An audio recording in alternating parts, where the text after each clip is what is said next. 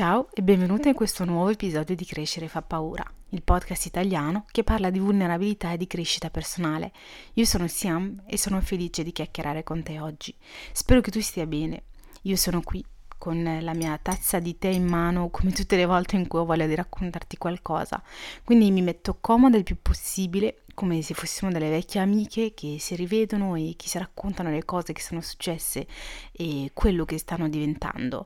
Eh, tra l'altro oggi c'è un ospite speciale, un cookie healthy che ho cercato di fare questa settimana, cioè sarebbe un cookie che dovrebbe essere buono, senza burro, senza tutte quelle cose che in realtà farebbero male ingrassare ed è venuto buonissimo con la farina di mandorle e tutto e è venuto buonissimo, molto semplice e buono buono. Quindi mi sto godendo questo momento mentre ti parlo.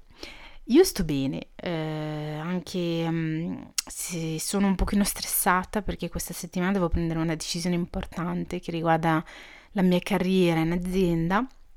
Quindi mi aspetta un sacco di incertezza nel prossimo mese e nei prossimi mesi in realtà e quindi sto cercando di ponderare i vantaggi e svantaggi di ogni opzione che ho e che sto considerando. In tutti i casi però ho deciso di abbracciare questa incertezza e tutte le opportunità che porta con sé e ho fede in quello che succederà e mi dico che andrà tutto bene.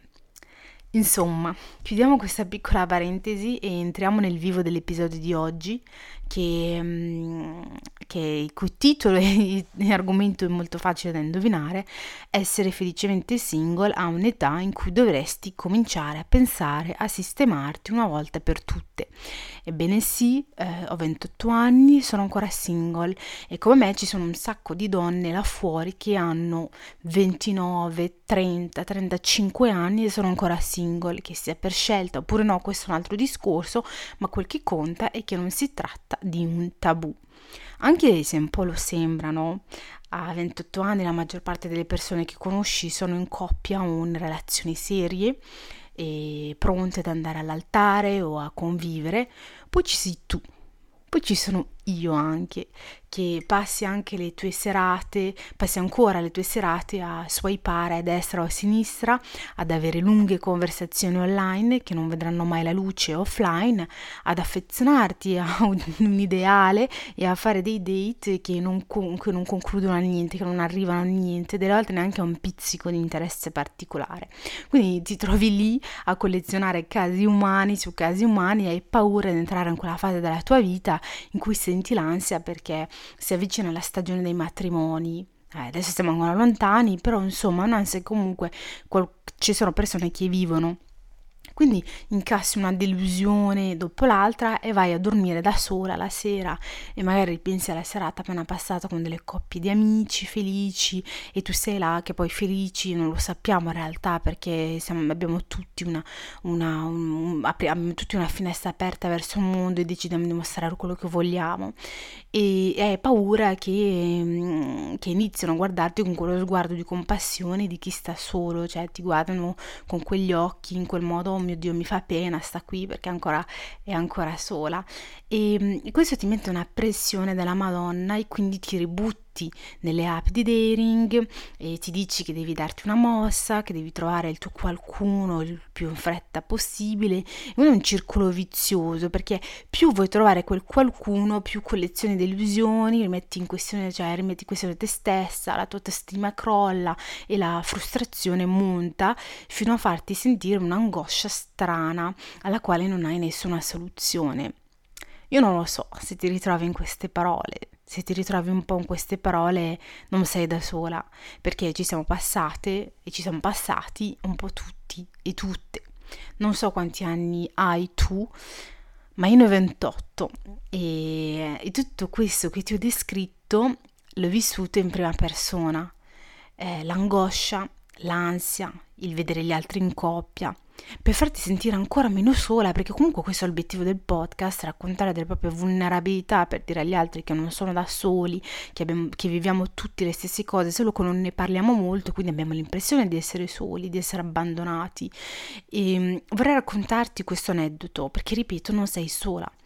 Qualche mese fa sono stata invitata ad una cena con due coppie E quando ho accettato, io sapevo benissimo che sarei stata la single del gruppo, come sapevo che prima o poi sarebbe arrivato questo momento e come so che arriverà anche la prima volta in cui eh, verrò invitata ad un matrimonio, io sarò forse, non lo sappiamo, una di quelle senza il più uno.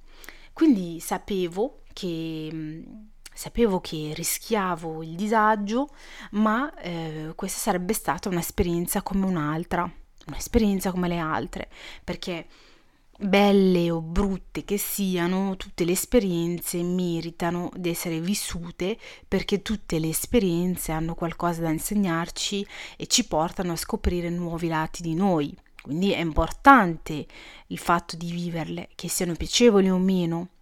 E poi, eh, detto fra me e te, tanto vale togliersi il cerotto ora e dirsi che non avrei potuto evitare quel disagio all'infinito e che cercare di evitarlo mi avrebbe solo fatto sentire un po' codarda. E a me non piace, non piace per niente sentirmi codarda, a me piace proprio la cosa d'impatto, viverla subito e non pensarci più. Quindi eh, a quella sera, a quella cena, ci sono andata e ci sono stati momenti strani, non voglio mentirti, che tra l'altro sapevo ci sarebbero stati, un momento in particolare in cui le due coppie erano molto fisicamente vicini, mano nella mano, attaccati, abbracciati, una mano sulla gamba dell'altro e continuo oh amore, oh mio cuore, eccetera, eccetera. E io ero seduta sul divano da sola ad accarezzare il gatto della padrona di casa che mi aveva invitato. E, ed è sempre in questo momento che è diventato ancora più strano che iniziano le domande indiscrete in cui avevo tutti questi occhi addosso su di me, eh, seduta sul divano, ripeto da sola, a carezzare il gattino, la, la, la perfetta immagine, il cliché della donna da sola col gatto, eh, in cui mi chiedono del perché sono sola da quanto tempo lo sono e fanno riferimento al fatto che più ti avvicini ai 30 più il tempo passa ed è grave perché a quell'età uno vuole sistemarsi eccetera eccetera quindi eh, è difficile per la persona di vivere certe cioè quest'età quando sei solo perché eh, vuoi avere figli ma se non hai nessuno come fai? Quindi anche il fatto di vedere delle persone incontrare diventa una cosa frenetica stressante perché eh, è ogni relazione che vivi e la vivi con l'angoscia perché ti vuoi sistemare. Quindi inizi a, a, proietta, a proiettarti, a vedere, avere un ideale di famiglia, eccetera, che vuoi costruire. Quindi, insomma, è, è difficile. Il messaggio che hanno fatto passare è stato bello insieme, cioè sei verso i 30, ti avvicini sempre di più a questa angoscia, eccetera, eccetera. Eh, e quindi ho detto che sono stati momenti strani, no? Strani, non disagianti. In realtà eh, non lo sono stati per niente, non sono per, per niente stati disagianti perché io personalmente sono ok con il fatto di stare da sola. Io sto bene con me stessa con il fatto di stare da sola perché loro non possono saperlo e nessuno in realtà, cioè non è che mi aspettassi qualcosa da queste persone perché in realtà nessuno può sapere il contenuto e il peso dei bagagli delle nostre esperienze personali, però in passato sono stata in una relazione tossica e violenta e ne sono uscita prima che ci fossero dei danni irreversibili. Sono ok con il non essere in coppia, perché un'esperienza di questo tipo ti spinge in un tunnel che più buio non si può e nessuno, nessuno può aiutarti se non te stessa. Nessuno può tirarti fuori se non te stessa. Nessuno può ricostruirti se non te stessa. Nessuno può guarirti se non te stessa. Quindi, dopo anni in cui ho dovuto ricostruirmi come persona singola, non in coppia, trovare la mia identità individuale, non più un'identità legata a qualcun altro, io sono ok con lo stare da sola, perché per arrivare a stare bene da soli, da sola, ci sono voluti anni di lavoro su me stessa. E non sarà una cena di coppia e delle domande sul perché sono sola a buttarmi giù, perché mi voglio bene, perché mi amo così e una relazione di coppia è un di più che voglio che arricchisca la mia vita, ma non sarà la mia vita. io accetto questa situazione e accetto di accarezzare un gatto mentre loro si tengono per mano, accetto e amo andare al cinema da sola, accetto e amo prenotare i miei weekend e viaggi solo, accetto e amo mangiare al ristorante da sola, accetto e amo di vivere una vita che ruota attorno ai miei valori e ci si adatta piuttosto che sia io a dover adattarmi, adattare la mia vita e i miei valori agli standard degli altri. Cioè, io sogno un mondo in cui nessuno si debba più sentire così perché non ha trovato la persona giusta per sé. Sogno un mondo in cui nessuno debba più accettare di stare con il primo e la prima che arriva con il solo scopo di non stare solo, di non essere visto come qualcuno che sta da solo e di conseguenza se stai da solo uguale hai una vita piena di solitudine. Perché se ci pensi, se tu non volessi stare da sola per il semplice fatto di non stare da sola, sola non ci staresti. Ti basta uscire una o due sere al bar e il primo che ti becchi te lo porti a casa e sola non ci stai più. E ai tuoi occhi e agli occhi degli altri. E non ci sono più gli sguardi di compassione, non c'è più l'imbarazzo di andare alle cene di coppia da sola, non c'è tante, tante cose. Ti risparmieresti tante situazioni disagianti, tante emozioni che non sono per niente eh, piacevoli. Ci hai mai pensato? Perché secondo me non ci hai pensato. Basta così poco in realtà basta pochissimo, così poco impegno, così poca ricerca, così poco cuore per non stare da soli, per essere in coppia. E allora, se è così facile tutto quanto, perché sei da sola? Ci hai mai pensato? Te lo dico io. Lo sei perché non vuoi beccarti il primo che capita, non vuoi portarti a casa il primo che capita, non vuoi aprire le porte della tua vita e del tuo cuore al primo che capita. Tu non vuoi la prima persona che capita per accontentarti. Tu non vuoi la prima persona che arriva nella tua vita semplicemente per poter dire che non sei da sola, che sei in coppia. Lo sai benissimo che hai una soluzione oppure no. Non lo sai perché l'idea non ti ha mai sfiorato la mente, ma non vuoi usarla, perché ti vuoi bene, perché anche se inconsciamente sai che vali di più, sai che, che meriti di più.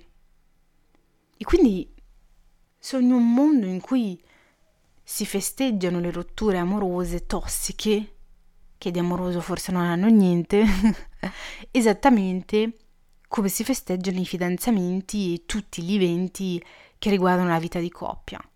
Un mondo in cui la solitudine e saper stare da soli sia visto come un punto di forza e non un handicap. Un mondo in cui non si guarda con pietà chi va al cinema da solo, chi va al ristorante da solo. Un mondo in cui tornare la sera a una casa vuota dopo il lavoro non sia considerato triste e o un fallimento. Un mondo in cui a 28 anni puoi ancora essere sulle dating app senza che tu venga giudicata per questo. Un mondo in cui il più uno che ti porta ad una festa non faccia due con te e che tu, come uno da solo, numero uno da solo, vali quanto quel potenziale due e in barba la matematica e tutta la sua logica, che la vita mica segue una logica precisa e standard. La vita segue la logica e le regole che tu sei pronta a darle e che sei ok di seguire come ti pare. Che tanto finché tu sei felice, il resto è solo rumore di sfondo. Siamo arrivati alla fine di questo episodio e ti ringrazio di essere arrivata fino a qui. Se ti è piaciuto e hai voglia di chiacchierare, o anche se non ti è piaciuto in realtà, vieni a trovarmi su Instagram a at siam.mecrane e ti lascio il nickname scritto nella didascalia del podcast. Se ti va di supportare il podcast, sentiti libera di lasciarmi delle stelline per farlo trovare ad altre persone che potrebbero aver bisogno di sentire queste parole o che trovano interessante le cose che ti racconto qui. E se le conosci direttamente queste persone, go e condividi con loro l'episodio direttamente. Grazie ancora di avermi ascoltata e ti do appuntamento alla prossima settimana. Ti abbraccio fortissimo. Siam.